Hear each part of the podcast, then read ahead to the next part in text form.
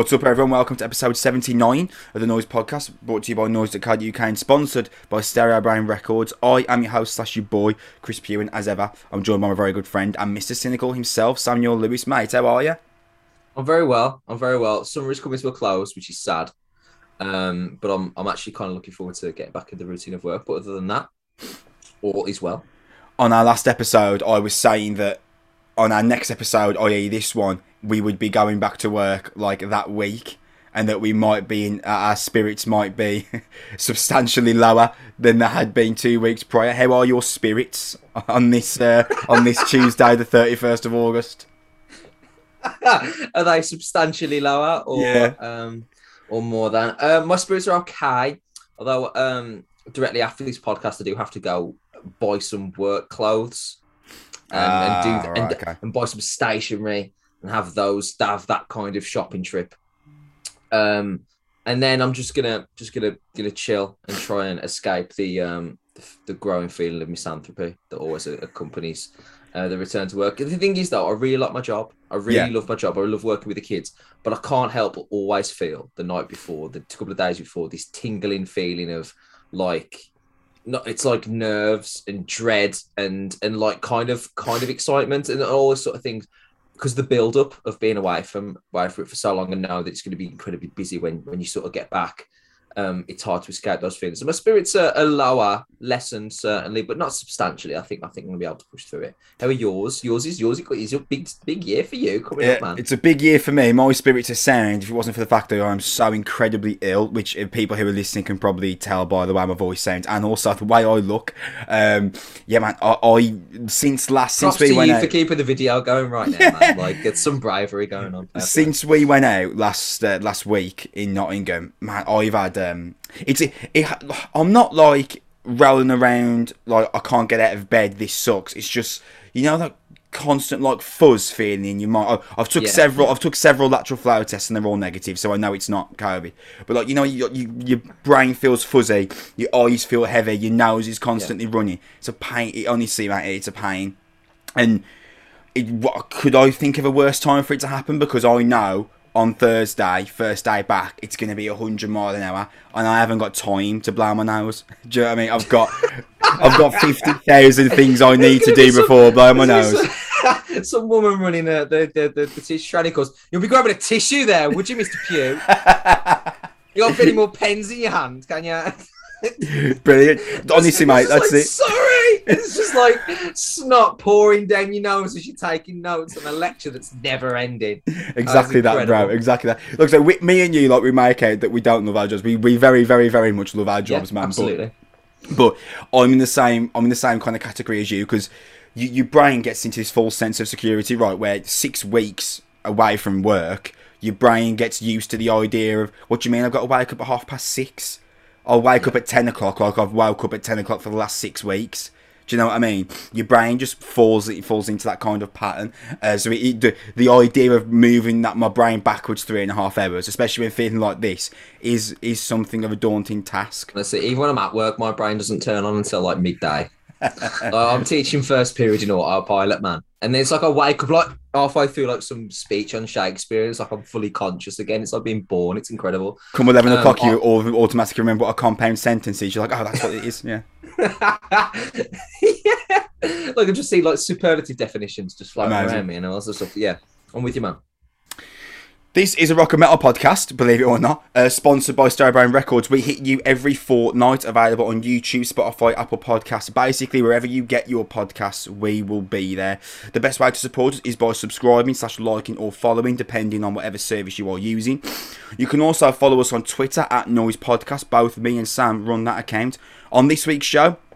There really, really isn't much going on in terms of news, or at least in terms of news that I'd like to discuss with Sam. So instead, we've got album reviews from Carcass, Aborted, and Turnstile.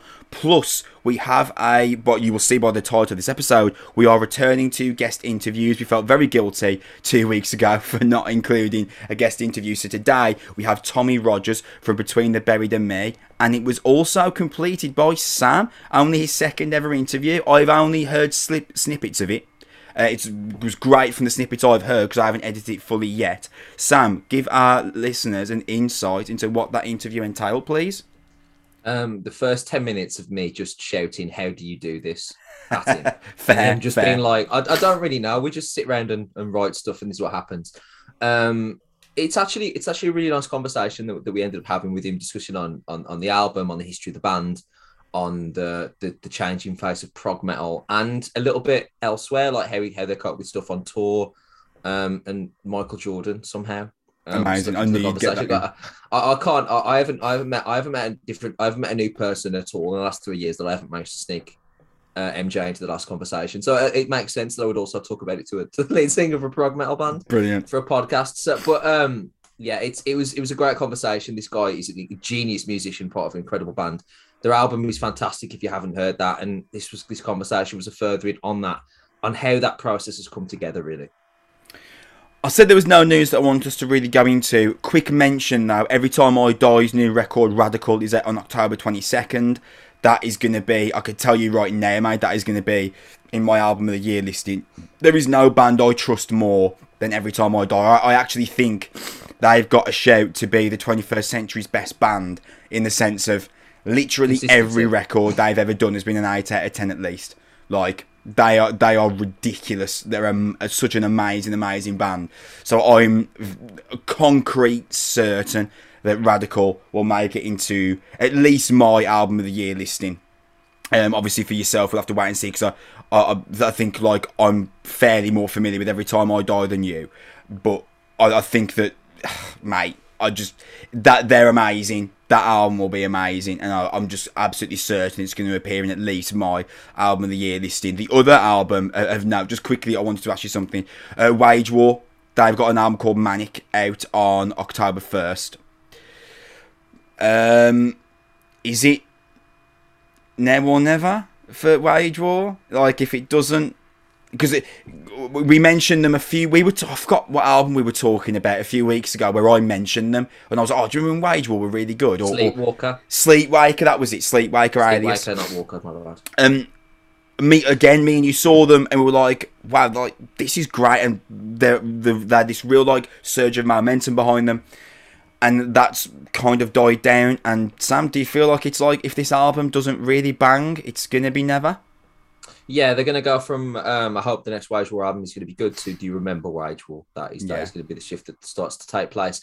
Uh, the last album was okay, Yeah, it was alright. um, but they, they but they, they they certainly overdid the melodic element to it. It kind of diluted the rest of it. If they get this right, they're right back in the conversation because they've got a lot of cachet built up in the industry already. So I'm optimistic. I think we should probably review it. It's worth Oh, having a conversation and talking about. Um, but yeah, um, there's there's a lot to look forward to this year. Like I was I was I was tweeting about on the Noise podcast. I have discounting a couple of great EPs reviewed as well this year. Mm, yeah. But I have at, I have at least fifteen full albums that are like strong considerations for an album of the year list already, and it's yeah. August the thirty first. And I have I have no doubt that the next podcast is probably going to have another two or three that I'm probably going to be considering, and and that's the, and that's that's including albums we've not even managed to talk about on this on this pod yet, like like Phineas, like Teenage Wrists, Yeah. um, yeah. like yeah. like Lifeblood. Um, like you know what I mean? There's like the whole host of stuff going on. It's it's it's a really wonderful time for music. You you were saying to me the other day we were talking about it, and you were saying you know we always talk about being born in the wrong decade. Do you think that we weren't? And I'm actually starting to agree with you. I used to I used to grow up thinking, well, what it wouldn't be great to be like 20 in 1990. Um, and then Master Puppets came out when you were 16, and the Black Album came out you were 21, and then that whole 90s thing with all metal and stuff. But now I'm thinking with the availability and ease in which you can access music, coupled with where metal is right now, we're we're approaching, I think, another sort of golden age. I just people won't talk about it in the same way because like the charts aren't there. Do you know what Yeah. I mean? And and we're not in that 80s rock festival thing where like Ozzy Osbourne's like a massive rock star. Do you know what I mean? Bands aren't in the public eye as much.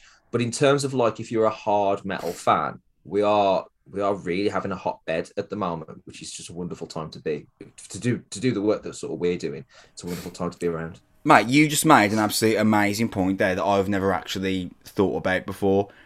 If that's such a good point, if I never know what point it was. no, no, if the influx that we've currently got of like this incredible run of metal records was taking place at a time where there were also superstar acts in metal that were in the mainstream. We, I think, we'd be recognising there as the greatest period of metal potentially ever. Like I, I don't, I don't know this, but was the eighties as consistently brilliant as these last three years? I don't know. I don't, know. I know. don't think so. I, I think. I, look, man. Like I, I'm not going to pretend to know every single band that was massive in 1988. of course, but, of course, yeah. But I, I, I would hasten to suggest if you took a list of the the 20 biggest metal bands of 1988, right? After Metallica, Megadeth, Sepultura, Slayer, um, and a few like so yeah, Anthrax, um, and a few of those Pantera. Take that lot out. Is the seventh best metal band in 1988 as good as the seventh best best metal band in 2021? Because I reckon I could get through like 25 great metal bands, right? That me and you could just we could we could do this for ages. Actually, we could just list great metal bands that have been around in the last three or four years. I think we'd get to a point where it was like, are they good until like 50?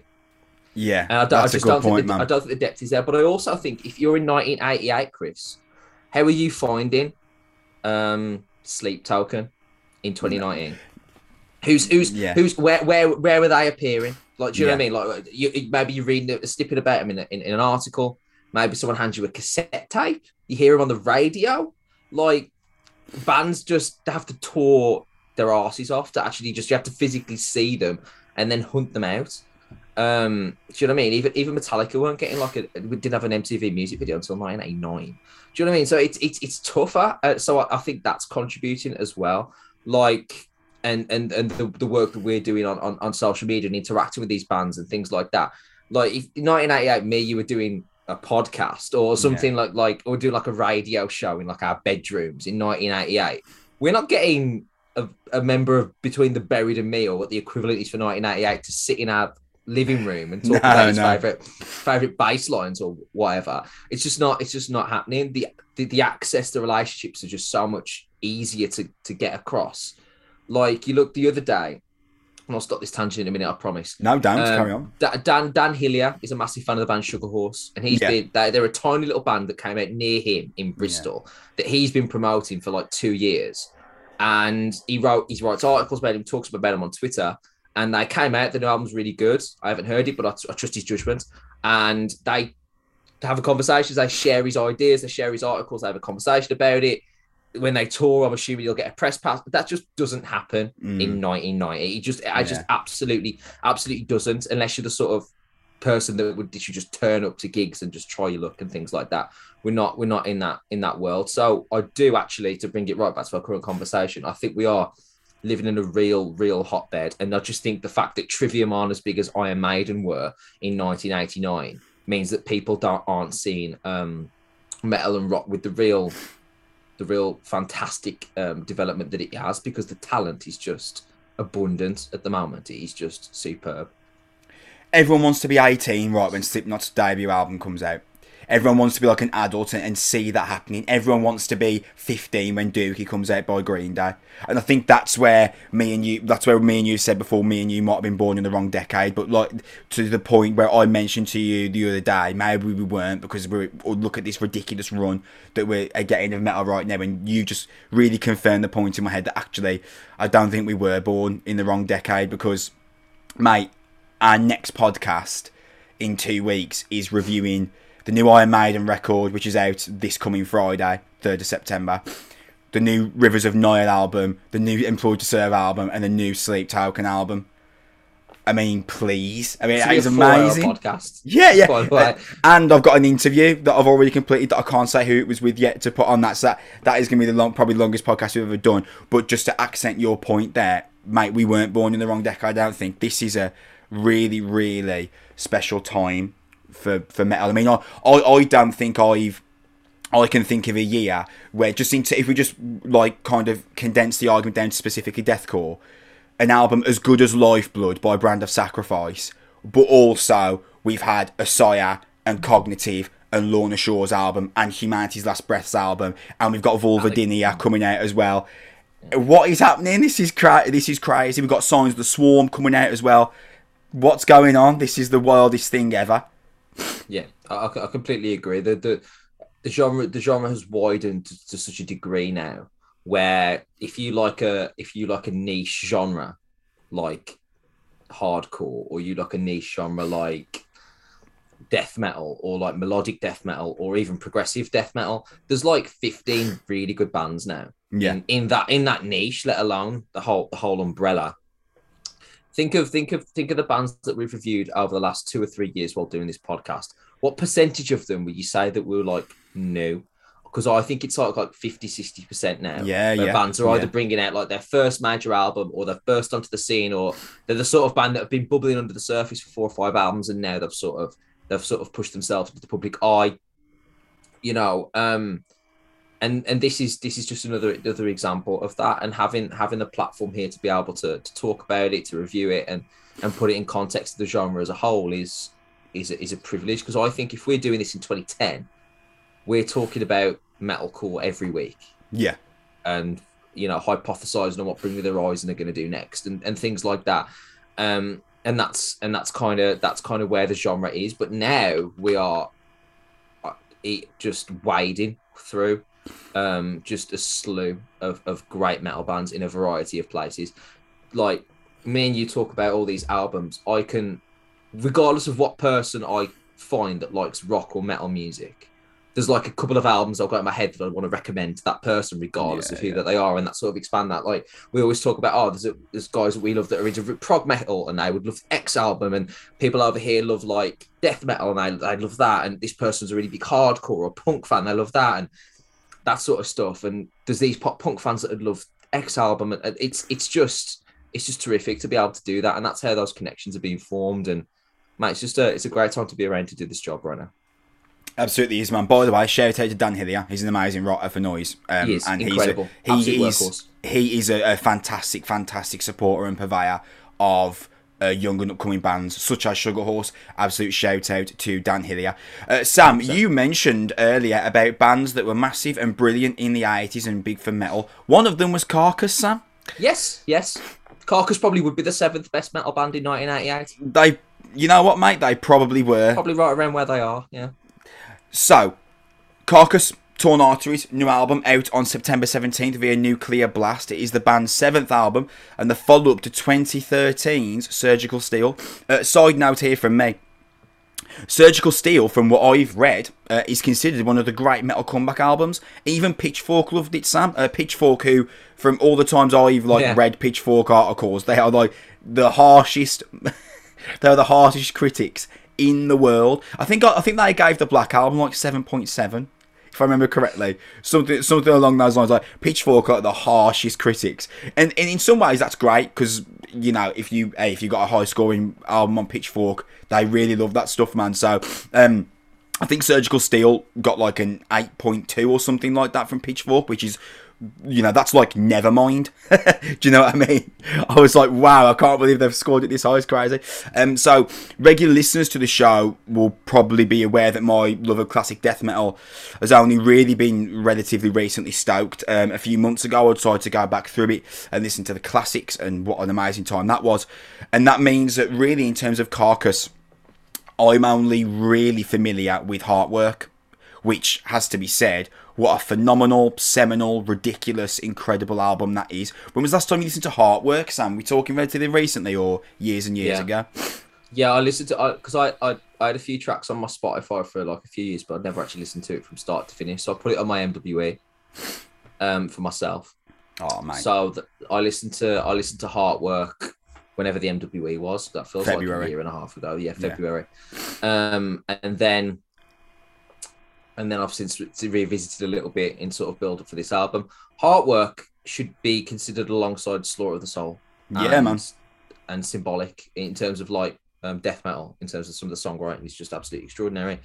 Um, and Carcass are one of the more well respected bands in metal, really, over the last 20 years that haven't really diverted from their uh, from their identity. And yeah, they went away and they came back. But this is a superb band. This is a superb band. I'm at, like, uh, I suppose it's kind of difficult for me to say that I think they're an amazing band, considering I've only I only really know one of their records. But if I'm gonna, if you're gonna know a Carcass record, it might as well be Heartwork. To be Yes, fair, because that's it's it's it's absolute. It's like it is really their. It, it, it's their absolute kind of. It's, that's their landmark release, right? That's the one Yeah. that if you search Carcass on Google, it's going to be Heartwork that comes up. So, with that said, I've this Torn Arteries is the second Carcass record I've ever listened to in full, and I'm I'm coming into this with the perspective of. Do you remember I used to say to you before, and I've made the argument loads of times on the podcast that like my kind of idea was after a certain point, just stop doing records, just don't bother anymore. One of your worst takes, I'll be honest. I've got to be honest, Sam. Uh, at the gates, Cannibal Corpse and Carcass this year have really stuck the middle finger up at me and, and proved that that is one of my worst takes because with Nightmare of Being, with Violence Unimagined, and with this, that is three bands that have been going for 20 plus years, and all three are brilliant records. Like the Nightmare of Being by At the Gates, mate. I mean, that was that was really special in terms of their their ability to be creative at that point in their career. And I, I think out of the three of those death metal records, the Nightmare of Being is, is by, was by far the most like the wide with the widest creative boundaries. Oh, absolutely. It wasn't just a death metal album. It was like a bit of progressive um, death metal as well. It was a bit of prog. It was a bit of um, bit of metalcore at times. It was. It's just a superb, superb album, and and that's the thing. There might be there might be lulls over a twenty to twenty five year career. That's that's kind of a given. But some of these some of these some of these bands that that, that play um, that play for like Carcass and At the Gates and, and some of the best musicians we've had in this genre, and they're the they're the they're the grandfathers of the bands that we listen to now and to deny them the opportunity to be able to come back and and, and, and work on and work on music would be to deny everyone of the opportunity to hear another great carcass record another great at the gates record another Yeah. great cannibal corpse record um because there are there's a subsection of fans who love those bands um that would take I, I, I want one more great Cannibal Corpse song. I want one more great At the Gate song, and it's worth it for anything else. But luckily, these are so talented that they're, they're getting great albums as part of comebacks as well, and it's it's just so refreshing to see.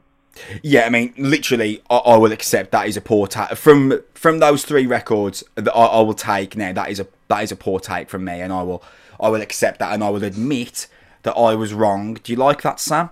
You got me. I, I do. It's it's recording on camera. and Everything. this is. This, I've, I've had dreams about this exact moment. Actually, it's Brilliant. wonderful.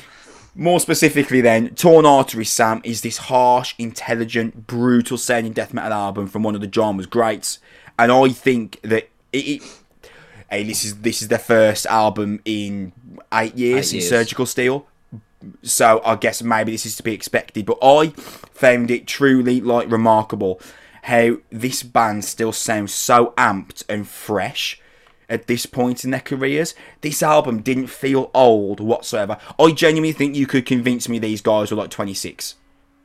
Yeah. Do you know yeah, what I mean? there's a- yeah, there's an absolute energy and, and, and a ferocity to this. It comes out the gate. Um, the opening of this, the the the, the title track, just to- torn arteries. It's just relentless. There's this. There's the thing about the, the thing about um about Carcass that I really really love. That there's a there's a ferocity. There's a there's a furious thrash metalcore nature.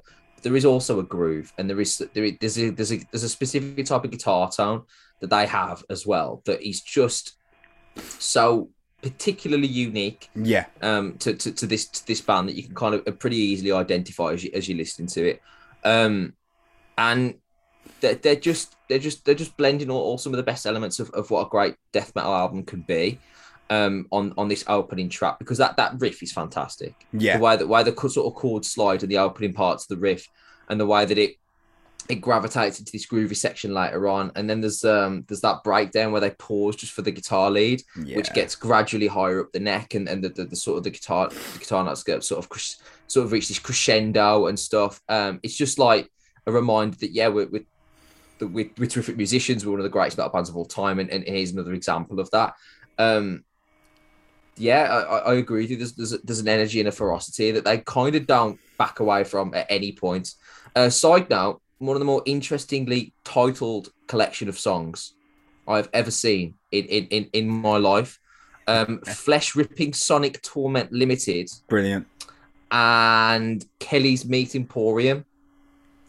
Um, got to be up there in terms of metal song titles, but from a musical from a musical standpoint, like you get you get this the opening trio of Dance of Ixtab and Eleanor Rigor Mortis, which is a fantastic pun by the way.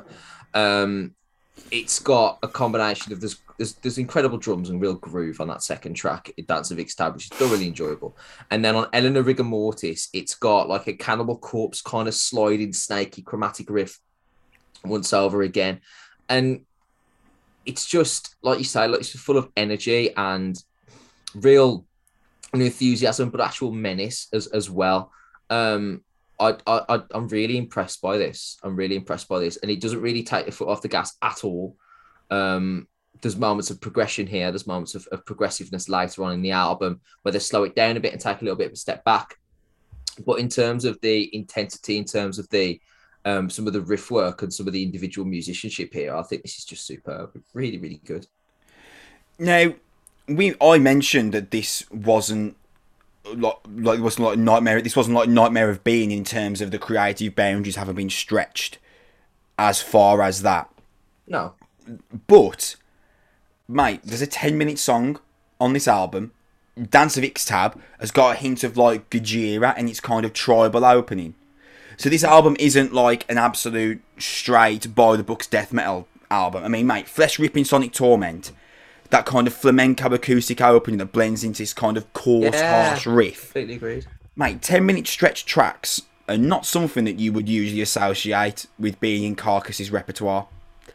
But no, no, no, absolutely isn't. Within the confines of Flesh Ripping Sonic Torment Limited, which, like you said, is an amazing song title, there is a shopping list of highlights. There's around the two and a half minute mark, there's this really kind of doom riff that comes in with this kind of real grit and steel that you, you, it's impossible to not headbang along. After the second chorus, the song changes. It becomes almost a different song, and it takes on this more urgent, hyper aggressive style momentarily. Then it drops into a more somber led kind of feel. It's a real technical marvel of songwriting and crafting. That song, it really, really blew me away. I loved, you talk about song names, I loved the Scythe's Remorseless Swing. because the opening instrumental is absolutely wicked. And then there's this um, there's this vocal line that um, that Jeff Walker delivers What's he say? You have all the time in the world, but the world not does not belong to you. And he delivers it with this classic, like really dirty, violent rasp that he's got. And although death metal is genuinely like littered with these kind of vocalists that do these kind of low rasps, Jeff Walker's is really, really recognisable.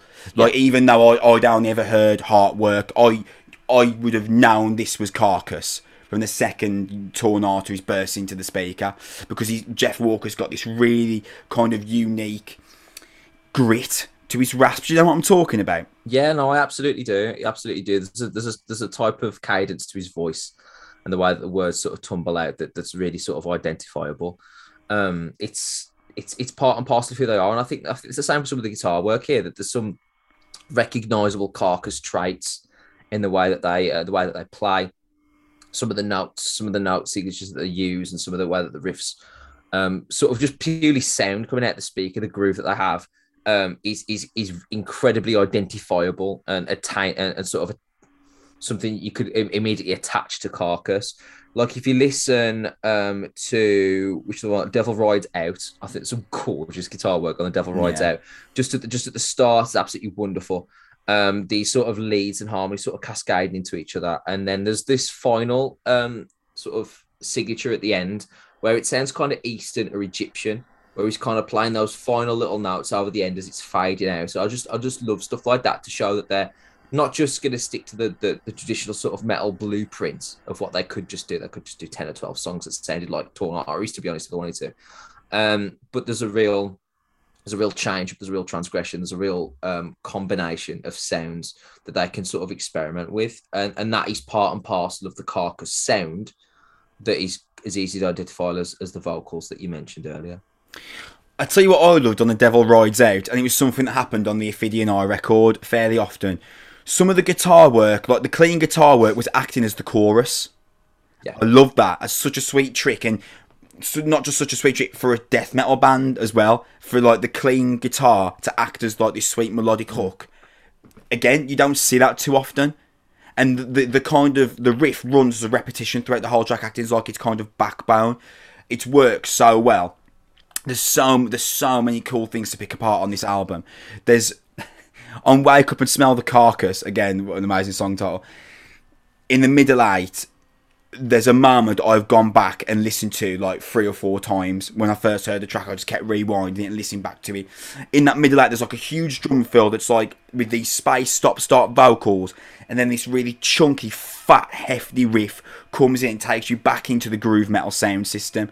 And then this bending solo turns up. It is absolutely amazing. Like that track is gonna that when people hear that, that is gonna blow their minds because it's it's so cool and ingenious and strikes out of nowhere and in the middle of well actually towards the end sorry of this record that has been a death metal album that you would absolutely associate with Carcass with a few sprinklings of something different. This moment of just death metal mastery genius comes in out of nowhere that just reminds you of the relentless quality that Carcass have got. I think in terms of like records from for a band of Carcass's ilk, of the length they've been doing this, I don't think you could re- realistically have asked for more than what Carcass give you here. Like I said, there's a 10 minute song on this. Have Carcass ever done a 10 minute song? I don't know. Have they ever done a song longer than 7 minutes? Like I said, I've only ever listened to Heartwork, so maybe someone in the comments can tell me differently. But there's a 10 minute song on this, and it's amazing, and it's in- intelligent, and it's like two or three songs fused into one. Some of this is really, really awesome death metal's the best, man. Completely agree. I actually think Carcass have given us more than we could have expected. I, I Carcass have nothing to lose here. Mm. Um, they already wrote one of the great metal albums of all time, right? Then disappeared, then wrote one of the great comeback metal albums of all time, and then disappeared for eight years again. that could be the career. Like this could be, this could be terrible, and it doesn't take away that they wrote two of the, the great albums uh, in terms of a comeback and, and an, an initial sort of metal album. Um, this could have been anything, and and it'd have been fine. It wouldn't have changed their legacy, wouldn't have changed their career. They could have slipped back into uh, whatever they were doing prior during that eight-year hiatus, just sort of enjoying themselves. Um, this is this is tremendous. This is terrific. Um, it's a reminder that when when great musicians come together, great things can still happen regardless of the circumstances that surround themselves in. And Carcass are an example of a legendary band that have maintained that. If you're a big Carcass fan, I don't know how you don't just adore this album. Yeah, this is Um, special it's- it's got- Carcass fans. It- It's got it's got everything. It's got really everything. Um, I think Scalpel Blade is terrific. The Devil's Rides Out is terrific. I think Flesh Ripping Son- Sonic Torment Limited is fantastic. Um, I like I like the opening of In God We Trust and the harmony section near the end. I think that's absolutely fantastic. And that's the thing. uh, Um, they they easily slide between um, really heavy thrashy segments and these beautifully melodic, but also with like a dark, chilling undertone to some of their some of their work as well. That is is really identifiable to some of the best melodic death metal. I mean, a death are the, are the band that I always think of that are brilliant at doing that particular thing, and Carcass are another example of that. Um, I just think I just think they're tremendous. It's, it's fantastic to have them back, and I think this album is a reminder of their quality. And again, it's another album that's going to get consideration for album of the year. It's it's, it's in my top twenty at the, at the very least. I haven't figured out the order, but it's definitely in that that chunk of, of albums this year. Just as we close off here, Sam, would you take this over the Nightmare of Being? Ooh. Um, no, but only because I personally prefer at the gates. Yeah, so I'm the same I, as you. I, I, I, I think that these albums for for a Carcass fan, this is as good as that Nightmare of Being is for an At the Gates fan. But I personally prefer At the Gates as a band to Carcass, so that's where my edge lies. But they're just as good as each other for what they do for their fans. I 100% agree with that. 100% agree. Uh, we're going to move on, Sam. Uh, we are going to talk about Mania Cult by Aborted. Uh, it is out on September 10th via Century Media Records. It's the band's 11th album and the follow up to 2018's Terrorvision. Okay, so me and you and, and listeners, you're going to get really, especially when we start to talk about Turnstile, you're going to get really sick of us saying the word groove as on this episode because Carcass's album is full of grooves. Turnstile album, believe it or not, is full of grooves, and somehow in this absolute fire blast of de- death grindcore, aborted mania cult is also full of grooves. This is a different form of death metal than what we've just been talking about, Sam, because Carcasses is much. I feel Torn Arteries is much more poised, as opposed to Mania Cult, which is. I feel like I have been lined up in front of a turret, and they have loaded the turret full of the harshest, blasting, brutal death metal they can possibly find, and they and that has been this album, and they have unleashed hell on me. This is just chaos, isn't it? This record, this is chaos. Yeah, it's it's it's it's heaviness defined, isn't it? As as as is typical. This is in that um in that Osiah category where you're just sitting there thinking there's there's no way that the drummer's feet haven't fallen off. There's Yeah. no way. Um and there's moments where you're thinking to yourself, um, is that a vocalist or is that Satan? Yeah. Um, I, I'm yet to, I'm yet to figure out the answer to that one. Are there two vocalists, and are they both killing animals simultaneously whilst in the studio? At this point, is this technically a hate crime? These are all these are all questions that I've asked myself at some point during this album. Um, this is for a certain subsection of metal fans. is it Oh yeah, yeah. Um, and uh, for spoiler alert, if you you thought to yourself, "Oh, that Carcass album sounds pretty good, but it's a bit too heavy for me," so maybe I'll wait for the Turnstile review on the podcast. Then keep skipping now that we're aborted, Yeah. um, because there is nothing here for you, my friends. Um, I'll be honest. Um, I like this, but this is nothing I haven't heard before. Oh yeah, this isn't breaking any kind of new boundaries. This isn't scratching So- any new surfaces. This, is, this isn't drawing in any new colours. I will be honest. Um, I was a bit more enthusiastic than you were about. I think it was Sleepwaker, and you said, "Am I so um, jaded by Yeah, metalcore?" I feel that way. I can't believe I'm actually saying this, but have we heard too many death metal grindcore concept albums about H.P. Lovecraft inspired apocalyptica? Because I actually think we have. it's quite extraordinary that that's that's a niche that's been done more than once or more than 12 times in the last two years. Uh, like someone's read War of the Worlds. Uh, I get it, cool. Um, but so I I, I want to say that this is everything that you would want from this type of music. With a little bit of like black metal progression, there's some there's some nice moments at the start, and there where there's like sinister leads, like there's there's a bit of the opening, and I think um I want to pronounce this right, Epedidrilletti at the at the conclusion of the at the conclusion of the album has like a wonderfully progressive intro that then they go into the, their usual grind. But Yeah. eighty percent the meat and bones of this is just chugging grindcore with pig squeals over it. If you're into that, you'd love it. If you're not a fan of that, give it a miss. For me, I've heard a lot of this over the last two years, and I don't think it steps beyond the boundaries or in the ramifications of whatever. I couldn't I couldn't understand simultaneously why this is their eleventh album because they do this very well, but also I couldn't understand why it's their eleventh album we're reviewing it for the first time because they're not pushing beyond their genre at all either. They're just happily within their audience, within their niche, writing pro- like sort of concept albums about the apocalypse and the end of the world and social decay and all that sort of stuff. And they're delivering it with a typical punch and darkness and fury. So, like, for example, I think like the best part about it for me, one of my, my highlights was the riff at the opening of Dementophobia. Um, there's there's a there's a moment there's there's a real there's obviously as you talk about groove, but there is a real real groove to that, There and is, then yeah. they they change they change up the transitions, and it's both half time and then a speed up. Um, they like every great metal band now, every great modern metal band of this extremity, the transitions from slow half time to blast beats throughout this album are just extraordinary. Um, and some of the some of the vocals are utterly utterly guttural. But my criticism is that there's a lot of this that does blend together a little bit.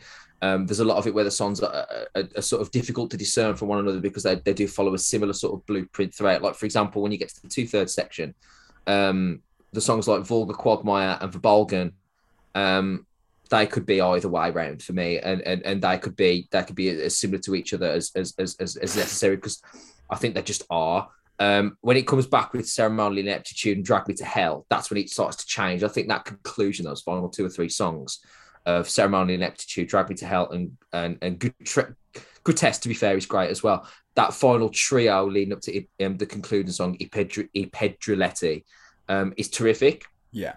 Um, but I think the main meats and bones of the, uh, the, the, the album is very good, particularly for a particular audience. I just think for me, it's a touch repetitive, and I have been down this road several times in the last few months. I am with you to a certain extent. I mean, I, I think this album is specifically made as kind of like cannon fodder for aborted fan base. I feel like this album is specifically made for a fan base to have a real deep rooted love and obsession with give me the heaviest thing you've got all the time. I, I, genuinely believe that. I, I believe that this record was specifically made with with no other intention in mind but to give as heavy and as hard and as quick as they possibly can because that's what their fan base craves and is obsessed with. I'm with you, man. I the the final four songs on this album for me are the best. The way that Verbolgen transitions into ceremonial ineptitude. Is the coolest thing on the album because that, that opening riff hits like a truck after the instrumental tease. And there's a really brilliant moment where it breaks into a kind of like a half-time riff near the end. And it's really well done. Groovy as all hell. Like I said we're going to use that word unfortunately a lot on this podcast but we are talking about three albums that do groove uh, and as all hell. Insane, as all hell. Uh, in terms of Drag Me to Hell, I felt like the moment where Svensson, the vocalist, does the Drag Me to Hell scream and it goes into the blast beat sound. Classic Die Art's murder. Yeah. And that's not to say that obviously Aborted have been around a lot longer than Die Art, so that's not like me saying they've looked at Die Art's murder and taken that away. Is that that's where I draw these comparisons. And one thing I would say about Mania Cult as a record, it's ne- I don't ever think it's specifically death metal. I feel like it fluctuates between deathcore, death grind, and death metal, which is actually kind of cool because on Portal to Vacuity, you get this kind of spiraling, chaotic sound, which is like reminiscent of humanity's last breath. But then when the pace changes in the verse, you get hit with this kind of Osiah or All Shall Perish sound. And one thing that really caught me off guard is the opening track, Verderf. That slow, full chord sound is very humanity's last breath. It's yeah. got this kind of like slow tempo, aggressive start to the record, and I thought, right, okay, this is going to be like a, a high pinched, like kind of Vildhjarta or Humanity's Last Breath attempt. But then when the title track comes in, the Verderf must have been a red herring because it charges out with this kind of throat tearing speed, and this uh, that's what this album does. It is like a constant, constant like throat punch throat tear, whatever kind of adjective, whatever kind of metaphor you want to go for in terms of violence. This album is that. It's it's not gonna. It's one of those. It's one of those records that like Metal Twitter on the 10th of September is gonna kick off for this album. The metal tw- the metal Twitter that I follow, they're all gonna go mad for it because they all see they you know I love this. It's a bit like when I was listening to the new Cerebral Rot record it's just horrible. It's horrible for 45 minutes. And there's there's really there's not a lot of fluctuation in terms of what you are being delivered. You are being delivered a constant, like I say, just turret barrage of really brutal death metal. But it, it, it hits so hard. It's it's fun to listen to. This isn't going to break any boundaries, but it's going to do exactly what Aborted's audience wants it to want it to do for them. And I really, I, I really enjoyed listening to this yeah, it's it's a it's a it's a fun ride. Uh, mate, mate, no, mate, no bones about it. And like I said, if you are, I mean, if you if you live in the world that me and you live in, which is Hades underworld for for metal bands, um, then you're gonna you're gonna you're gonna thoroughly enjoy this.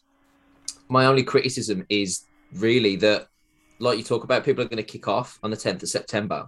Will they be kicking off on the 28th of September? No, no. Do you know what I mean? Uh, it, it, you and, and this is the thing. This is why I said that. This is why it's their eleventh album, but they're not headlining Bloodstock. Um, it's be- and there's no criticism to that. I'm just saying that it's good, and it. But I reckon the second aborted album was as good as this one, and probably as good as the sixth and the seventh. And I haven't heard the the previous ten aborted songs. I reckon if I did back to back, I think I'd be a, a murderer by the end.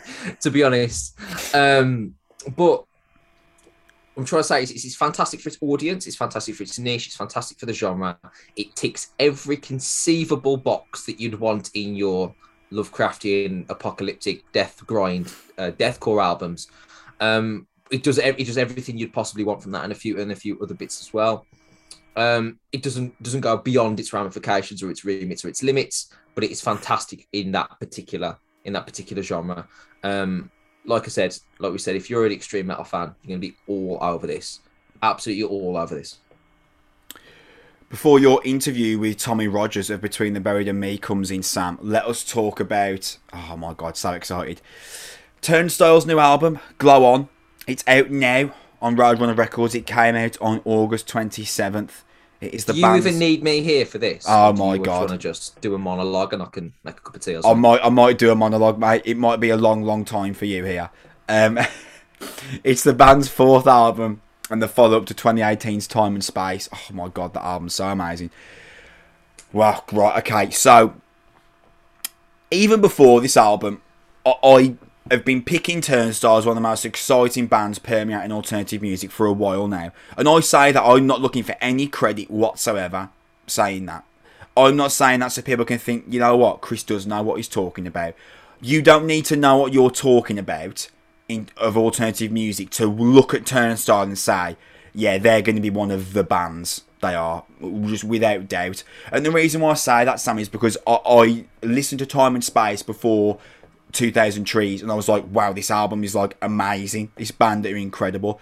And then I saw them at 2000 Trees, and I was literally blown away, as was myself and the two lads I was with, uh, Andy and Rich. We all three of us were like, this is special, man. Like the the charisma that they all have on stage. These riffs that Brady Ebert, the lead guitarist, is throwing at us, I just I cannot believe them the energy they give off in general, this truly just gobsmacking fun that Turnstile just emit from every single pore of their body. We saw them in Birmingham, Sam, and even I mean that was our last gig that we that we went to before the chaos of COVID nineteen ensued, and that was when you were like kind of lukewarm on them. But Yeah. I, we had, you know, we all left that gig with the same feeling. You were like, you know what, I'm still not massive on, but that was so much fun. I really, really enjoyed watching that. Sam, I don't want to just treat this as a complete monologue. I, I you know, I want to have like this back and forth with you. How you knew leaving that gig that whether you became a full, fully in love with Turnstile, whether you'd be full backer of them, or whether you'd constantly stay in the middle, regardless of that, you knew leaving that gig that band are fun to watch live. And in 2021, that's a real, real important thing, being fun to watch live because we've said a million times, record sales across the globe are down and artists need live ticket sales to be up to make a living out of this. So being fun live has never been more important. How much fun are Turnstile to watch? Oh, they're terrific. They're terrific. There's a there's a there's a fantastic energy with that band, and like you said, you talk about the charisma, um, and it helps that the music is really um, really immediately compelling. It's not difficult to get into. Um, there's there's there's a real there's a there's a dance, there's a beat, there's a there's there's something you can latch yourself onto. Um, and that is that is mimicked by the live performance. It's just a, there's just an energy and a, and a, and a primal primal feeling that sort of accompanies them playing live. Yeah, when Time and Space came out, I was all right with it. Um, I was I was ambivalent towards it, and and then everyone not naming any names kept telling me that they're saying like Pantera, and I just didn't buy that at all because um because that's that. now that's hold that's on, wait, that's wait it. a second there. To me I, like I never said they sound like Pantera. I said if Pantera were a hardcore I didn't punk say band. you, Chris. No, you you were talking about me. Don't don't don't do that. Don't don't don't be. Don't, I don't want no ambiguity here. You point the finger at me, right? I never said they sound like Pantera. I said if Pantera were a hardcore punk band, they'd sound like this. And obviously, I know that's if you aren't with your uncle kind of thing. But yeah, if that were a jazz band, that sound like Miles Davis. That, sure that was well. that was my thing. Like if Pantera were a hardcore punk band, they'd sound like this because Brady drops out riffs like on Phased Out and like on Generator, which have got that really southern grit. And they're not as bluesy as Dimebag's riffs. They're not as bluesy, but like I said, Pantera were in a world of their own in terms of their groove metal sound. No one will ever touch them. But what my my what my point was, if Pantera decided to be a hardcore punk band, they'd sound like this. Okay, so before it's Okay. before anyone thinks that I think that Turnstile sound like Pantera, now they don't. If Pantera hardcore punk band, they would sound like Time and Space. Sam, I'm sorry to predict where you're going here, but if you're going in the direction of Turnstile have never sounded less like what Pantera would be if they were hardcore punk, I do agree with that because this is this is the least Time and Space like that Turnstile have ever sounded. yeah, there's a progression from the, the previous album to now. Absolutely, I now think that they're the Scrappy Doo to Every Time I Die Scooby Doo, um, where they're like the sort of energetic little brother of, of that that type of of that type of of that type of band, and um, in terms of in terms of their groove and their, their energy and the, the way they riff sound, they're a party band. Yeah, Turn, Turnstile are. They're the archetypal five o'clock on a Friday night at download band. And they're also the ultimate put on the speaker and just try and gravitate to anybody that likes rock music and beyond type album. This fits in anywhere. I could show anybody this. Um, and they have they have really taken a step towards it, it, it step in that direction where it is more accessible and more immediately affecting than in their previous works.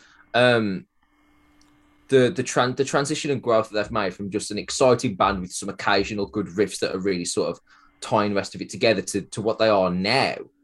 I think there's a there's a there's a real growth that's taken place here because this Chris is a victory it's amazing. of the high of the, of the highest order of, of a band of this of this style um because um i was i was i was listening to this i i to this a few times over, over the last couple of days because it's such an enjoyable album to listen to, and it's Yeah. it's it's an album that requires no stress whatsoever. No, You could just chuck this on and barely pay attention, but just enjoy every second of it. You can fit yourself in and out.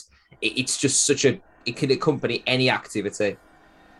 Um, but at the, at the same time, I find this quite extraordinary about it is that there's a lot of riffs in this album, a lot of styles here that I have heard in snippets from a variety of different bands and a variety of different genres. Uh, I mentioned every time I die, there's a bit of every time I die here. There's a bit of Weezer I heard here at times, um, with like a pop punk styling, but also sort of more hardcore and more classic rock sections elsewhere. Um, there's also like, you know, up tempo punk here. Like there's a bit of like Rancid going on, just with some some of the some of the thrash type, a bit of misfits, things like that going on, permeating through. But the concoction of all of those elements together is something that I've not quite heard, and this is um this is simultaneously a exciting note for where the where this band could be in the future, but also just a thoroughly enjoyable throwback to what feels like a simpler time. Like I don't know how else to explain it. I've never I've never really listened to an album that makes me feel simultaneously excited for the future and nostalgic for the past. Or want to be I want to listen to this album be 17 with a skateboard. I don't know. It, it, it, it it's really, really, it's really strange how this album makes you genuinely feel youthful. Um there's a there's a there's a bite to it, but also there's just so much exuberance and enthusiasm permeating from this from this album from start to finish. It's just bursting out the gate um, with just riff and riff and riff and moment after moment after moment. It doesn't outstay its welcome. It but it piles Ramones style. There's 14, 15 tracks into this 37 minute segment. Like you could listen to this in one shopping trip. You could go to the gym, one have one session and get through this album probably twice. Hmm. You know, you could go for one run and listen to this album. It's not a problem at all. It's just beautifully condensed into this. And I've watched episodes of The Sopranos that are longer than this album. It's just absolutely extraordinary. Um, because when it, it just opens, um, just it, I wrote this. I wrote this about it, and, and, and, and like I said, I'm ambivalent about this band before this album, so that, that should that should say a lot. I think to, to begin with, just in terms of what they're what they're saying. This is what I wrote as I was listening to the album. I think twice. Uh, Turnstile party, uh, part way party rock band, post hardcore thrill, part pop punk sensibility, and hundred percent fantastic because that's that. It's just a different concoction of stuff, but the, the the cocktail of that is just utterly utterly wonderful. Um, I'm gonna throw it back to you now. We can do like sort of individual songs and things, but really, this is just from pretty much from start to finish, just a tremendous tremendous album. Well, I think that when you boil music down to its purest form and purely what you're looking for from listening to music is entertainment, isn't it? Really, Yes. Let, let's not let's not like pick about the specifics of metal, death metal. This riff's great, X, Y, X, Y, Z. We listen to music to be entertained. I have not been entertained by an al- by another album as much this year as I as I I have not sorry the best way to phrase this put this phrase I haven't received the same level of entertainment from any other album this year as I have from Glow On. This album is so much fun to listen to. It's it, like you said, this album is a 34 thir- or 37 minute party. But then when you do take a second to actually listen to what's going on, the vibrancy, the creativity, mate, the bravery of some of this, mate, Underwater Boy, I, I- that that song is really where I think it's like the fourth song on the album. You get this real kind of bold, bold creativity, creativity in that song. Like, in my knowledge of Turnstile, I've never heard them quite take that kind of synth pop direction. But No, pull it off.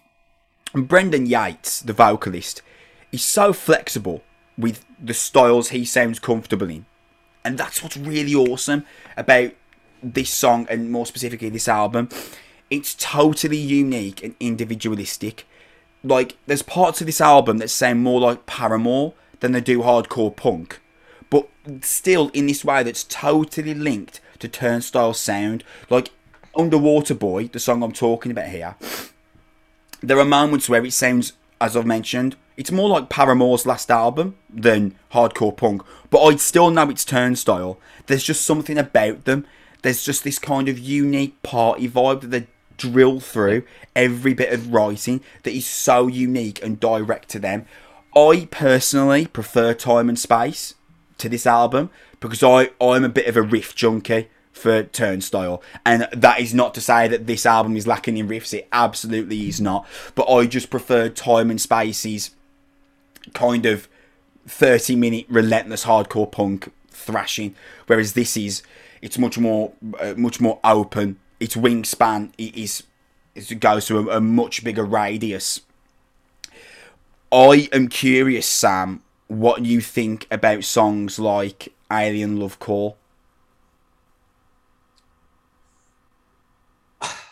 I'm not as I'm not as keen on them as as the as the rest of the album. Like I have the most fun when it's dancey riffs as Yeah. as, as as much as anything else. But I appreciate them for what they do with the gravity of the album. Like I I, I, I love I love Alien for what it does for Wild World. Yeah, yeah, that's good because that, that's a good point actually because Alien Love Call does kind of blend sp- di- directly into Wild World because Wild World comes back in with the with the ruckus punk vibe, doesn't it? And that bit, the build up from Alien Love Call leads to this huge payoff when the drummer comes back in behind Brady and Pat's riff. Preci- preci- precisely. So I, I love No Surprises what he does for Lonely Dezires. Yeah, that's good. in, in yeah. exactly the same way. So, do I like them individually? I'm, I'm ambivalent towards them individually, but they're not meant to be listened to individually. yeah, Like, no surprises is 70 seconds long. That's not a single; it's an intro. Um, so I I appreciate what they're doing for the context of the album, though I'm not necessarily enjoying them um, in a vacuum, um, because they are the Turnstile know what their strengths are. They're just sort of experimenting out and coming back into them, distract, taking your way, then pulling you back towards them. Uh, it's like a it's like a great it's like a great movie plot when the when the character goes away just to come back, you know, and that that's what it is. It because if you, I probably recognise if it was fifteen riff laden songs, maybe the audience wouldn't get as as excited about them when they do return if they go away for a bit. yeah. Um, so let's let's talk about some of these some of these fantastic moments, please. Um, Don't play is one of the greatest rock songs I've heard in the last five years. Yeah, it's brilliant. Um, do that combina- combination of the. Remember you said last week you'd never heard a Latin clave beat, and then Turnstile do two on this album. Um, just br- bringing that back with the up tempo punk being that down down down down down down down. It's just so so good, and that just that just backbeat underneath that sort of. Dum, dum, I just, I'm, I'm such a I'm such a fan of that beat. That's my favorite groove on the album. Um, but that opening trio of, of mystery with that sort of Weezer start, um, sort of almost like post Dookie pre American Idiot Green Day style sort of strumming, um, coming into into Blackout, which has got that just beautifully up tempo, um, up tempo riff with an up tempo riff and beat with that that real with a real explanation of melody on, on Mystery and Blackout. Then obviously you get Don't Play uh, with sort of the Latin sounds on the chorus and stuff. I, I just think it's absolutely tremendous. Um, and then obviously you get you get Underwater Boy, and I feel like the band takes a breather, experiments the synth pop, and then comes right back into Holiday, which is just a brilliant song, absolutely brilliant song. Immediately stomping central figure, enticing electronica, incredible bass line. I enjoy the punchy, shouted lyrics that feels very late 70s uh, new wave punk for me, which I'm a fan of. Um, and then same the humanoid shake up, the seam, the seamless switch between those two. It clearly felt like they'd written one half of a song, another half of a song, and they'd sort of spliced them together. Um, and then obviously we talk about um, Alien and Alien going to Wild World, um, New Heart Design going to TLC, now surprising to Lonely Dezires. This is a really, really well layered and well put together, well pieced together album. It's just a jigsaw of tremendous riffs and and obviously as as the, the, the word of the day is groove, isn't it? And it just has that has that in abundance. I have not enjoyed myself listening to an album as much as this this year. What I think is quite telling here is that, and it, this was like an interesting marketing ploy from Turnstile. A lot of this album we'd heard, they released a lot of this album as an EP. It was called Turnstile Love Connection. Well, I say a lot of this album. I think it was like four songs, and then and then they did Blackout as a single as well. So we'd gone in here, listen, or already hearing a fair portion of this. But Yeah, when you listen to it all within the context of the record, like I'd heard Mystery a million times. I, I love that song, but when you hear this opening the album, what a way to open a record! Mystery is Yeah. that kind, the kind of space synth that drops into the sick riff, and it just immediately I'm listening to it. It's got a, ma- massive like shit eating grin on my face. Like just listening to it because it's so much fun. You got this perfect summertime smile vibe. Like how can you not get caught onto that? And we talk about blackout, the way that mystery transitions into it is kind of like harsh but also smooth at the same time. Like uh, it's like it's perfectly set up to be jarring but that jar works.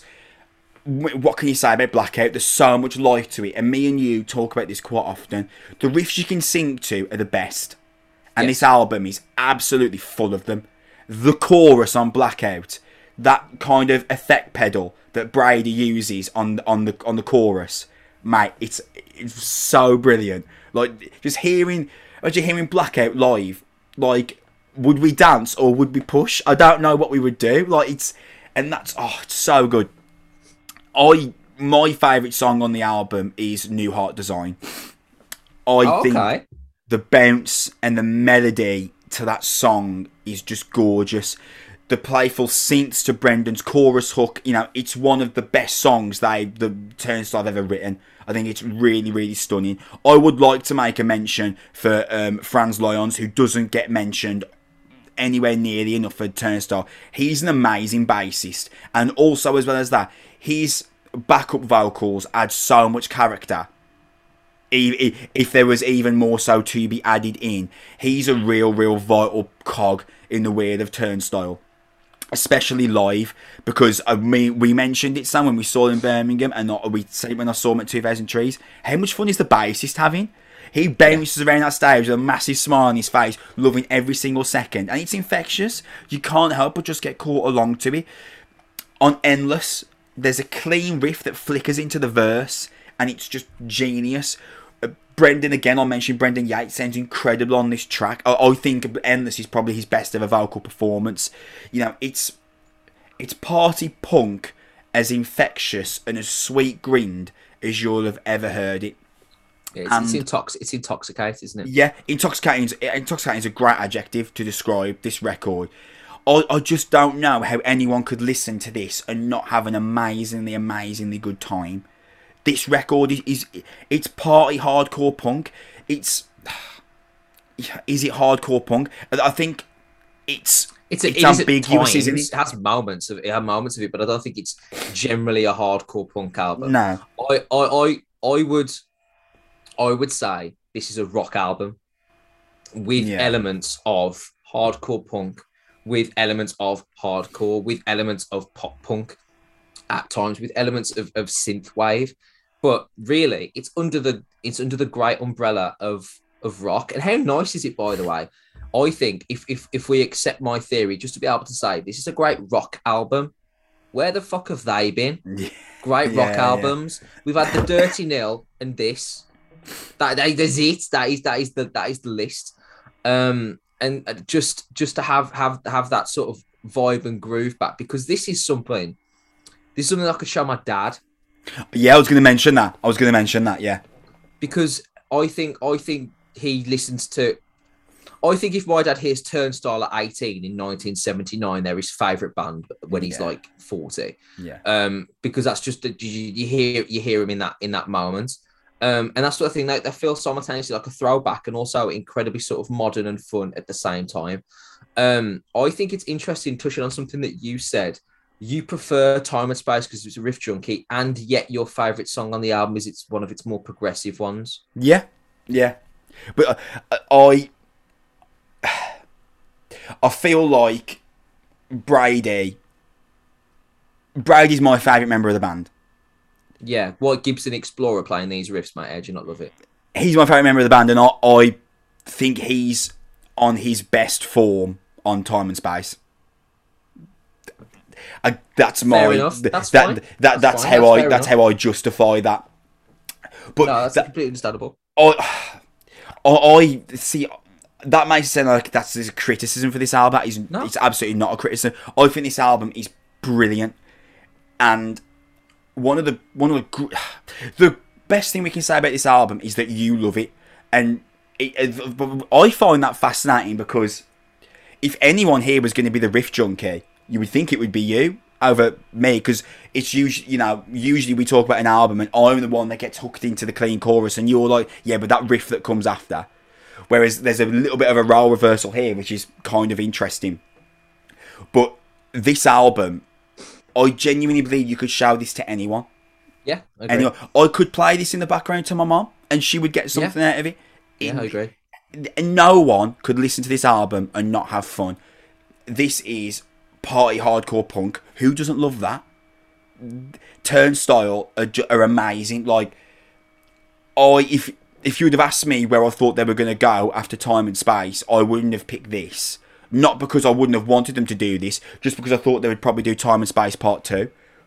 They've done. Yeah. They've they haven't done Time and Space Part Two. They've introduced a new. They've introduced a new book, and something tells me, Sam, that whatever follows this in maybe 2024 will be another new book. Because that's Yeah, they've where where are their boundaries? I don't think they No, exist. I think that's I think that's really really good. Uh, I completely agree. I think this is the album that they needed to write, where they actually took a, an expansive step beyond time and space too. Because me and you, not uh, and, and even if it would have been in time and space two, we'd have been like, cool. What else? Even Yeah. you would have felt like that. yeah, yeah, And at, at, at, least, at least at least this way, you're like, all right, okay, because there's there's guitar solos, there's real choral melodies, there's experiment with electronica. Not a great deal, but enough to hint that there's going to be like a synthwave led album at some point. You can see that that's that's that's coming. There's going to be a new order style um album in the near future. And it might be the next one. Um but they're also having it rooted into this punk, punk and rock riff sensibility. And and that's it. I just it's lovely to have riffs riffs that are enjoyable in in like a non-grueling way as well. Um, me, me and you, me and you talk about great riffs. but Really, it's, it's the violence unimagined of, of the breakdown or or yeah, yeah. or something like that, where the actual notes themselves are kind of indiscernible, indiscernible, indecipherable, and, and kind of superfluous to the overall point. Is it just have heavy and nasty? Uh, is usually sort of the minimum requirement to sort of get into that. But this is genuine riff work of like, like some classic rock bands. that that that would be mixed with just this um, um real like uh, melody and immediate sort of um engaging uh, sort of approach to songwriting as well. Uh, you might you might screw your nose with this, but this kind of reminds me of Offspring, like early Offspring. Right, yeah. No, I get you that. know, like in terms of like like when they when they were like good, like for that six months. Um, but when they when they wrote riffs that were chord based that you could sing along to, or like when Green Day wrote chord based riffs that you could sing along to that were easily identifiable. This is a this is a this is a hard rock album that's also a dance floor filler that has real bounce to it as well and charisma, like you mentioned. Um, this is certainly I don't think I'm gonna have more fun listening to an album um, at all this year. It, it's um, it's just a tremendous thrill ride. I saw on Twitter that Bees called it his album of the year as well. Um, and it's hard it's hard not to argue um, with putting it in a top three, five, seven, ten, um, however way, wherever you want to limit it. It's definitely going to be in in my list at some point. Yeah, this this absolutely enters my top ten at the minute as I'm kind of mentally piecing it together. I think my top ten is gonna get kind of chucked, thrown, spat out, and twisted around over the next eight weeks or so with the release schedule that we are looking at. But you know what? I said that I prefer time and space, but if you would have asked me what I wanted Turnstile to do, the best I could have hoped for is this because I would have wanted them to do something bold and brave, whatever that might be for them, and they've done that, and I would have wanted them to master that as well. And I think that I think they've absolutely done that. They sound like a mix of early '90s Green Day, mm. 2019 Paramore, 80s Clash. Do you know mm. what I mean? There's this absolute plethora of interesting melody, of teeth teeth gnashing guitar tone, and of more than anything else, just this concoction of hook. There is so much to this album that you can just nod along, smile at, and sing along to. It is, man, it's just a non-stop thrill ride. This record, it's a real, real astonishing achievement. I think that I, love that you love it. Uh, I'm just going to leave off with this. Actually, are you surprised that you uh, of, of how much you like it? Let's let's rewind and say it's it's June 27th. I can't remember when it was announced that the album was going to come out. Let's pretend it was June 27th that it was announced. We're going back two months. In June 27th, are do you reckon your feelings of Turnstile then would make you surprised at how much you love it listening to it now? Yeah, I, I, I'd, I'd be like, okay, another review where Pew's like, this is the greatest thing that's ever happened to music. I'm like, it's all right, isn't it? Um, that's that's what I was that's what I was thinking it would be. Um, but the good thing is, is that I heard the four singles yeah, yeah. and uh, they were they were popping up on my Spotify, and I was giving them a go. And the first one was good, so the second one I gave a go, and then and then uh, by by the third and fourth, I was excited that they'd appeared.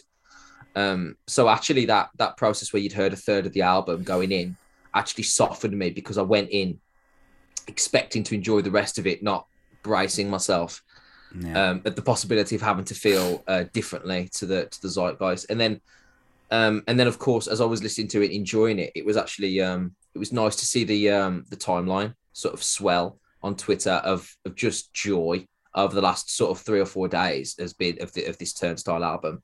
It seems to have it seems to have struck a chord with the with the metal community and the rock community as well. Because really, at our hearts, we just love we do love great music. yeah. Um, it doesn't need to be, you know, centered around a graveyard all the time. Um, and there are there are some things that are just universal, and I think Turnstile have, have, have hit on something that is universal: is that people just want to enjoy themselves. People want to dance. People want stuff that they can nod their head to and enjoy. Because I, you are absolutely right. Um, music at the bottom line is meant to be entertaining. It is meant to be fun. Um, and by that, by that judgment, by that requirement, there are a few albums that do that better or more often than Turnstile have on this latest release. They're a special band, aren't they? It feels that way. Yeah, it feels that way. They're a special band. Glow On is a special record. We are going to leave the podcast off of there before Sam's interview with Tommy Rogers comes in. However, we are going to be back. Let me just double check the date that we are going to be back. I believe it's going to be the 14th of September. Uh, let's have a look here. Yes, it is. Uh, me and Sam are going to be back on the 14th of September. Listen to this for a podcast lineup. It's going to be my review of Slam Dunk, Iron Maiden Senjutsu, Employed to Serve's new record, Rivers of Nihil's new record, and Sleep Talker's new record. How about that for a podcast for you? That is going to be in two weeks. For the end of this episode, it is Sam's interview with Tommy Rogers from Between the Buried and Me. Thank you so much for listening. Remember to follow us on podcast uh, on Twitter at Noise Podcast. Subscribe to us on YouTube or like and follow, depending on whatever service you are using. That's the best way to support us. We're going to be back in two weeks' time, but don't go anywhere. Sam's interview with Tommy Rogers comes up right now. We'll see you in two weeks. We love you. Bye. All right, marvelous. So we've got Tommy from Between the Buried and Me. Um, first of all, thank you so much for having us. Um, thanks so much for coming over and speaking to us about the new record. I want to just dive right in and talk about the new record, Colors 2. Um, so obviously it's a landmark album that came out 2007 for you guys. What was the process that led to the decision to write a sequel to such a landmark album? What was that what was that like and, and why did you decide to do that now? Um, well, it was in 2019. We were actually on the road, and our our drummer Blake just kind of put us to the side and was like, "Hey, I have this idea for the next record. You know, see if you guys are into it." You know, and he, we talked about it, and it was one of those things where we thought the idea could be cool, but we only wanted to do it if we knew that it was something we could pull off 100%. You know, so it was kind of always in the back of our head, and then when we when we started writing it and getting heavily into the material, we it was very early on that we're like, all right, this is going to really work. It's um, things are lining up the way they should, and it just you know, it's it's hard to explain. Sometimes things just like feel really right when you're working on music, and it was just one of those moments where we knew it was the right thing to do, and it just it was very cohesive, and it was just a, a aside from the weird 2020 year, it was a very good experience uh, creatively. Yeah. So speaking of, speaking of that specifically, you mentioned I, I, was reading through some of the notes that the the PR sent us with the album, and I said that yeah, um, you were able to analyze humanity in the same way that you were in 2007. Right. Okay. So there was some sort of similarities in terms of the way that you sort of approached it um, from that mindset. So in that regard, was it a circumstantial decision to to do Colors too? Is there a parallel universe where were you not able to look at humanity in the same way with the pandemic and things like that? Would you be looking at a different between the Buried and Me album at this moment? Is it is it that sort of thing that, that had happened for you guys, or was it just simply I this is the right time to do this regardless of the circumstances going on around us? Well, I th- I it's hard to. I don't think the record would have been what it is without the pandemic. Honestly, I mean, we talked about doing it regardless, and we probably would have done it regardless. Um, but I think the, the pandemic just really helped helped it, everything. Like i think conceptually it like brought it all together. It kind of put us in a place where you know we wanted to get back in that mentality we were in when writing colors one which was you know go for it. Like just give it all you have because we have to really prove that we're worthy to still be around and to still you know have the fan base we have and you know and and show the world that you know we're still a big force to reckon with you know and and so like with with 2020 happening we just were put in this position that it really opened our eyes like we really have to put in the work. I mean we always put in the work but it was just like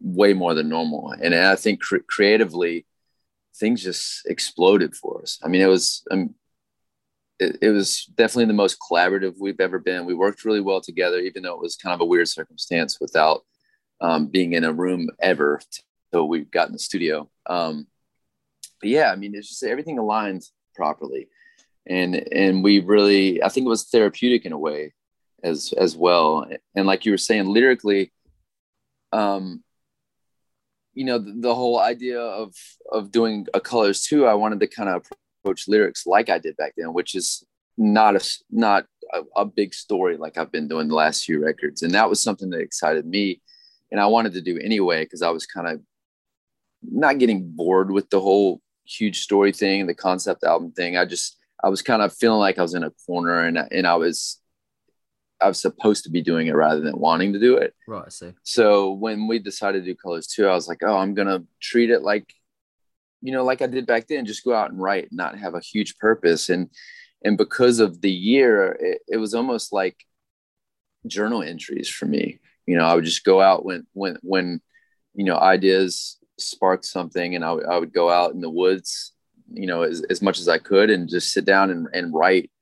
And um, I think because of that, you know, I, I created some some lyrical themes and um, just moods in general that I think a lot of people will relate to just because of the year I was in. And I think I was feeling probably certain things that everybody was feeling. And, you know, it was, it was the first time in a long time I kind of got to like let off some steam through lyrics rather than just like diving into a story I'm making up. So that it was uh, therapeutic in that sense. So I know that was all over the place, but yeah, I mean, I, I think over, overall, like the pandemic, with all its negatives, I think it really helped the album in a way. Yeah, I've got a few. I've got a few follow-ups. To That was something really, really interesting you said there. You mentioned how um, this is the most most collaborative process you've ever really had in terms of writing an album.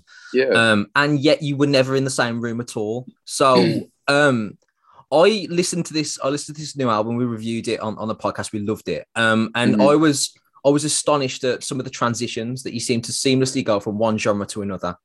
Um, Yeah. almost almost on a dime.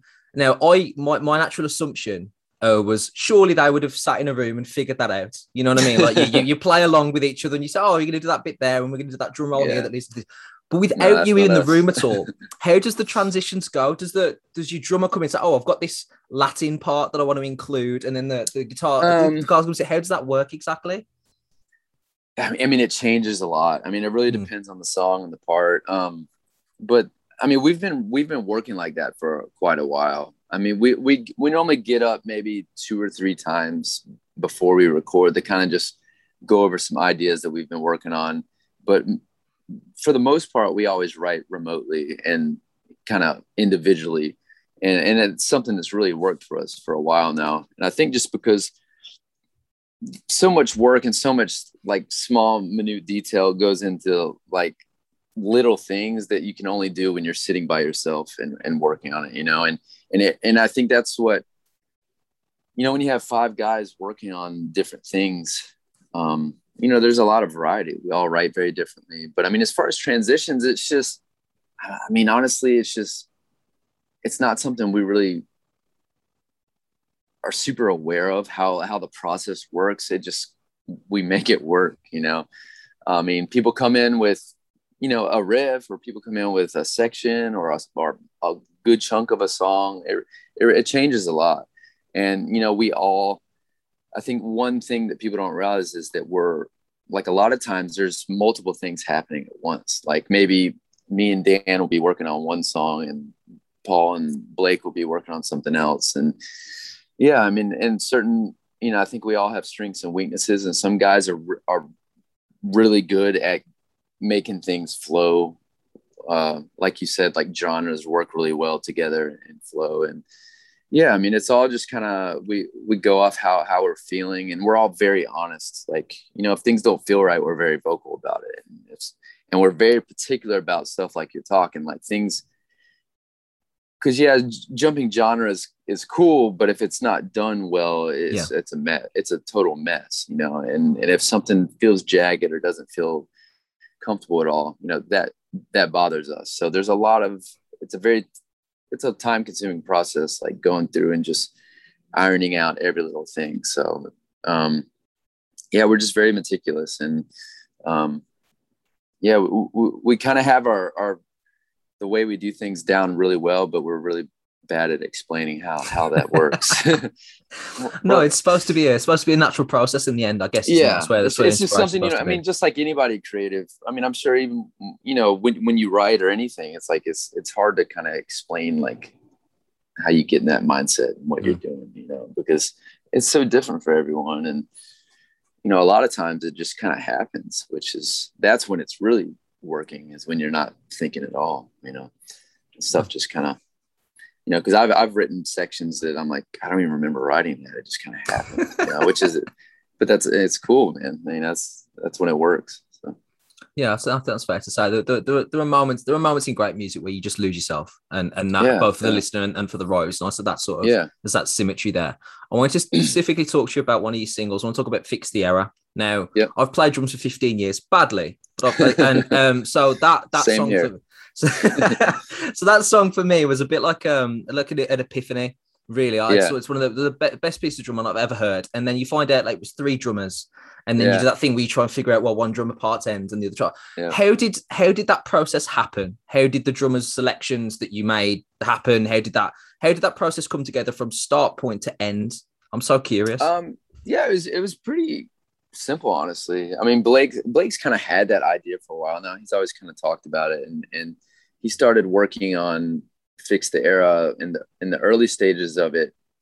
He initially was like, I, I want this section to be the drum solo idea I've been talking about, and you know, being the band we are, we're like, yeah, let's go for it. You know, we'll um, you know, let us know what drummers you think, and, and we'll kind of go from there. Um, there was a few drummers we had in mind, but those were like the the ones that we were all very interested in, in interested in. And uh, he reached out, and they they all said yes. But you know, we wanted to to get people that you know we either were really good friends, toured with a bunch, or or someone like, I mean, like Kenneth Schalk from Candiria, for instance, is somebody that you know I think we all kind of grew up listening to Candiria and and kind of obsessing over his drumming and um, you know Portnoy like really I think it's cool to have him on it because he was such a a helpful uh, person in regards to Colors One. He was like a huge yeah, he loved the album, didn't he? He gave an Yeah, interview about yeah, it. He yeah. said it was his album of the year.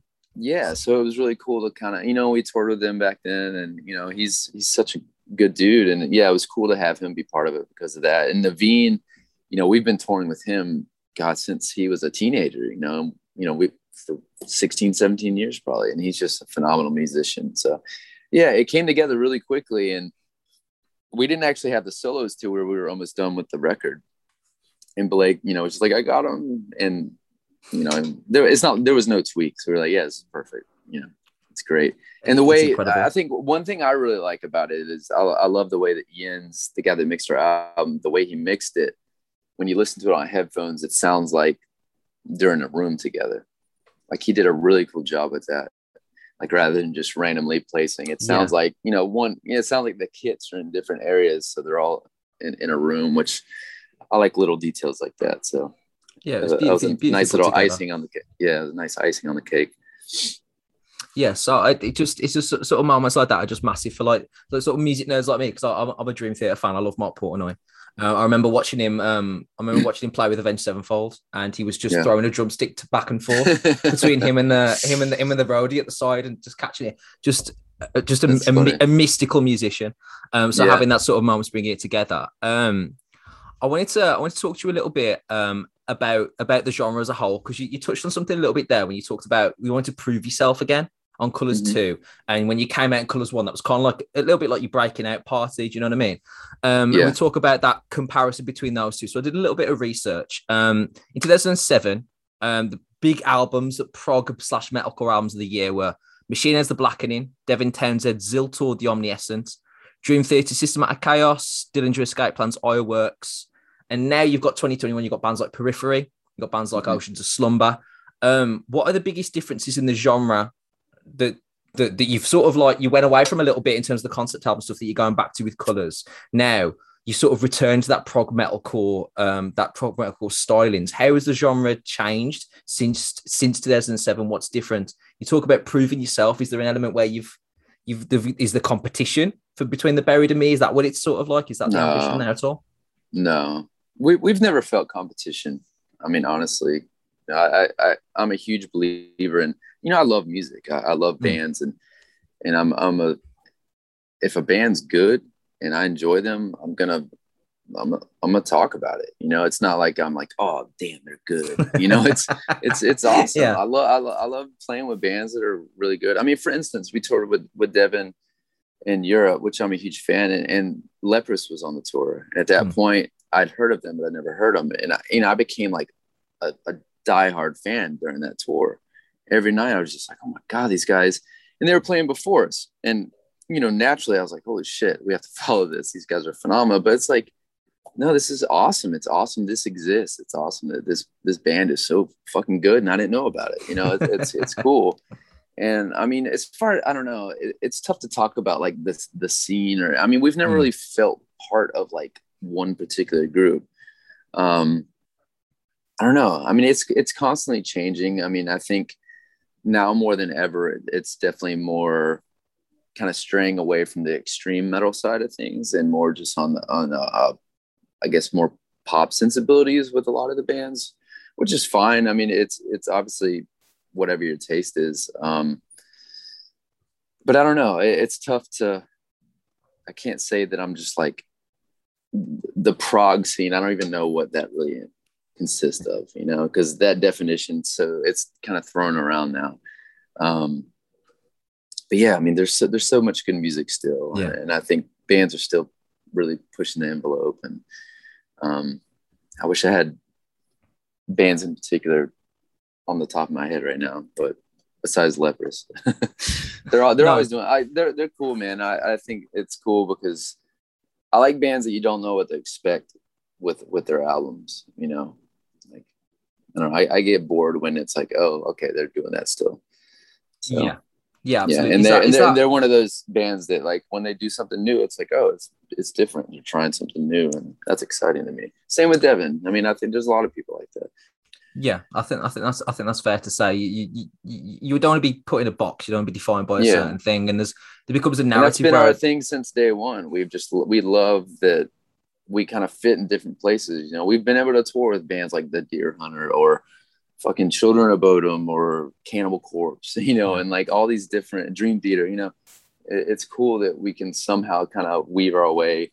I mean, we never really feel part of anything, which sometimes can be weird, but the positive of that is like we're able to kind of weave our way in and out of all these different types of tours and bands and and hopefully gain some new fans in the process. Yeah, I, definitely, I definitely think that, and and I think really when you talk about metal music in general, extreme music, we talk about the podcast, and every couple of months we think to ourselves, surely the line's here now in terms of musician ability, and it just the ceiling just keeps getting higher and higher and higher. Um, And, what and then you hear the new Archspire and you're like, the fuck? Have you heard that band? I haven't, I haven't. Oh, I'll have yeah. to check that out. There's, it's like te- it's like tech death metal. It's they're awesome, but yeah, they're it's it's ridiculous. It's like in- inhuman shit, you know. well, well, that's the thing. We reviewed a, It's we cool. reviewed a band very similar to that. We reviewed a band called Ophidian I a couple of months ago, Mhm. and they released a, it's tech death, same sort of thing. And Yeah. every every couple of months, I think that we've reached the the limit of what fingers Yeah. can do on a guitar, and then there's like four dudes from like Minnesota or something that have just changed everything, and these guys are from Yeah. like Scandinavia, and they're just unbelievable. Yeah, Um, it's and it just- crazy. It just happens over and and over and, learned, over again. and we learned that we learned that early on because when- when we were young, like the early days, we, you know, admittedly we were like, all right, we got to show what you know what how yeah, of can course. play, yeah, you know? yeah, yeah. And as we've gotten older, we're like, okay, we're we're not trying to do that. We're just trying to write some good songs. You know, obviously our music is technical here and there, but yeah, there it. I feel like so many bands are like, yeah, well, we're gonna do this, and you, you guys can't even you can't even come here with us. And we're like, that's fine.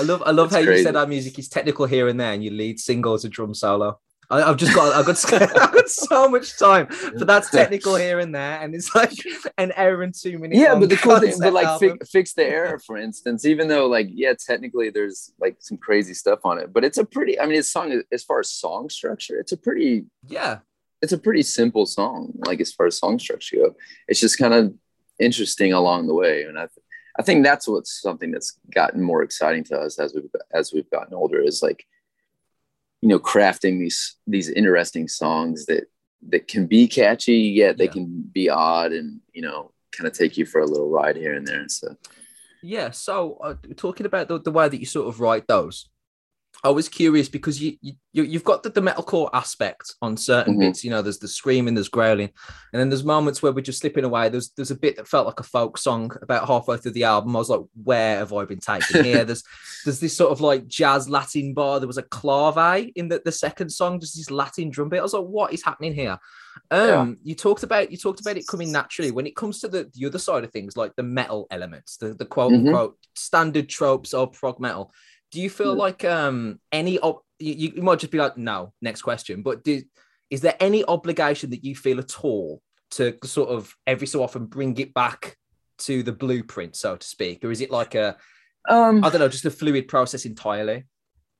for the most part, it's fluid. I mean, there has been times in our career that we're like, shit, should we should we try to be a little heavier here, or, um, but I don't know. It's something we don't really think about. I think it's just however we're writing in that moment. You know, for instance, for me, I go through phases where I'm like wanting to write either heavy stuff or not heavy stuff, or write on a keyboard or write on a guitar. Like I just go through these phases and you know, with this new record, I remember when I was writing, I was real, I, I kind of had a metal itch.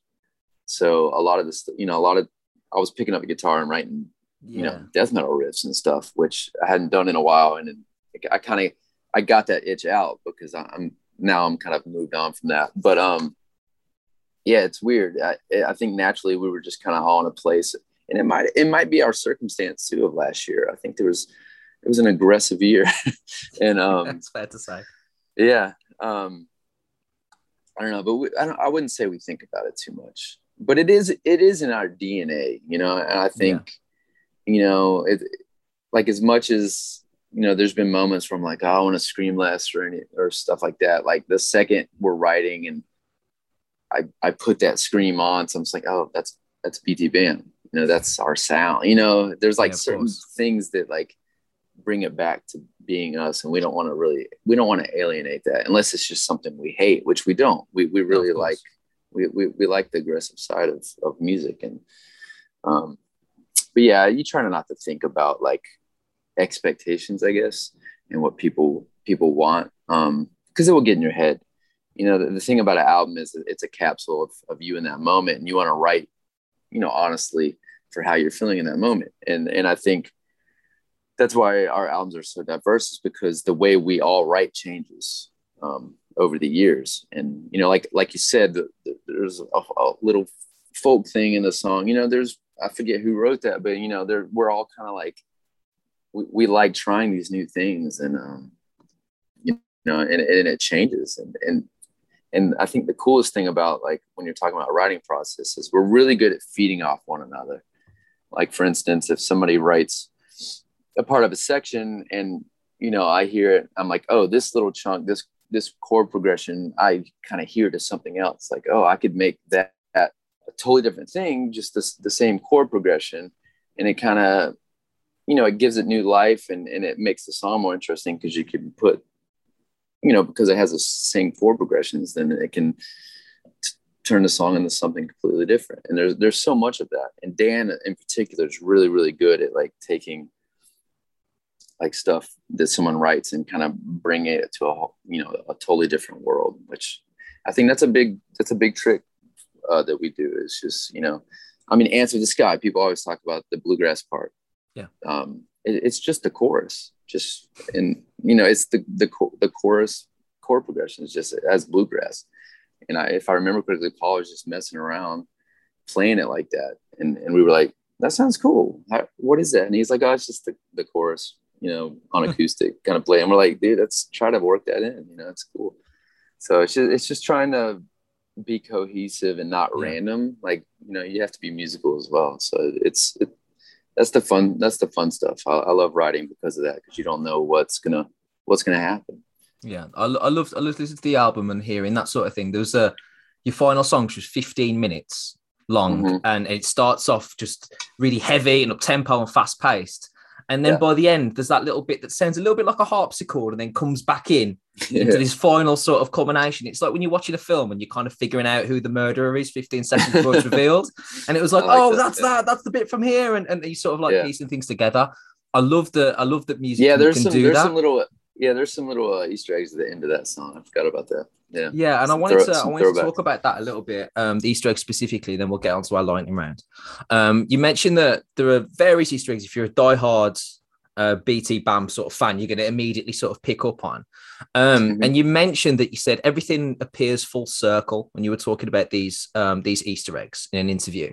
And it says in that case, then I've got to ask: Does that imply that Colors Two is a two-parter that we've now closed the chapter on, or does the Easter eggs imply perhaps that there's a Colors Three, or is that even? no i hope not i don't want to do this again I don't want to do it again just so I have to explain in interviews why we did a third one. you know, that's a, that's a fair question. That's a fair. If we're having this conversation in four years about more Easter eggs, I'll I'll, I'll Yeah. take it back. Don't worry about it. no, that yeah, we just wanted to, you know, that was something we talked about when the idea came about. It's like, yeah, we have to we have to incorporate some things here and there, but we don't want to sit down and listen to Colors One and recreate it. You know, we want Yeah, we wanted course. we wanted this new record to really stand on its own and and you could even not like colors one and hopefully like colors two you know obviously we've we've changed quite a bit since then but yeah the little easter egg things it's just i mean we've always done callbacks like even if people don't notice it there's a lot they're like there is even callbacks now that like like dan will be like oh yeah you know that that was in this song like something we're playing on tour i'm like oh yeah i totally forgot that's even the same part you know we so we've always kind of done stuff like that but um yeah, we made some real subtle ones on the new album, and there, and then there's some pretty obvious ones that we wanted to do. Um, and lyrically, I made some kind of obvious ones just for for the fans' sake. I think I, th- I think it would be cool, you know. But Yeah. we didn't want to, you know, cover a song or anything. No, no, of, of course, of But course. yeah, you it, don't do that's that. just something. That's just something fun to do. It, it's fun to kind of like. It's challenging. It's challenging to do it tastefully and, and make it work within like a new song. And Yeah. um, yeah, I think I think we did a good job. I like that. I like that you sort of creating these sort of little games and challenges to yourself. Yeah, I got, I got a lot of time for that. It's like um, so I always watch the the Last Dance. You know, Michael Jordan talking about like inventing things to be angry about before started. games. I just started that actually. Oh, man, Yeah. it's the it's the best documentary It's, I've ever seen in it's my life. really good. Yeah, yeah, yeah. it was He- actually because we're on he's a tour, It lunatic. was on, it was it was uh, on a in a dressing room the other day. I watched like three episodes in a row. I was like, oh, this is great. It's, it's really, really good. I'm a massive basketball Yeah. fan anyway. I'm a massive Michael Jordan guy, Yeah. like 90s and all that sort of stuff. But just Yeah. watching it sort of laid out in that way, really was sort of impressive. Um, I just want to say thank you so much for, for sort of giving your time. We've got one more round for you. It's a, a lightning round.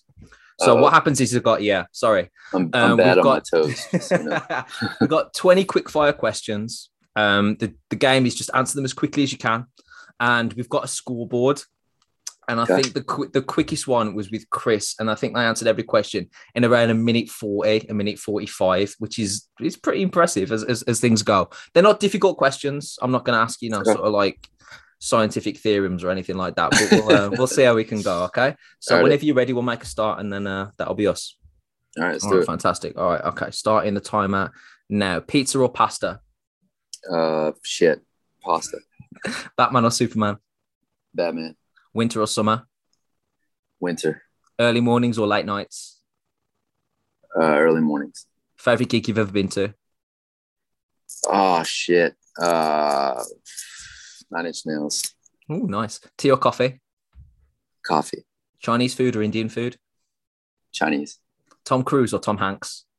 Hanks, Nice. Hot dogs or burgers? uh, vegan burgers. Nice. Uh, favorite favorite gig you've ever played? Um, shit. That's God. Now this is these are the questions I'm terrible at. yeah, yeah. Uh, I don't know, man. Uh, That's what comes to mind. I don't pass. Okay. Lord, Lord of the Rings or Harry Potter? Neither.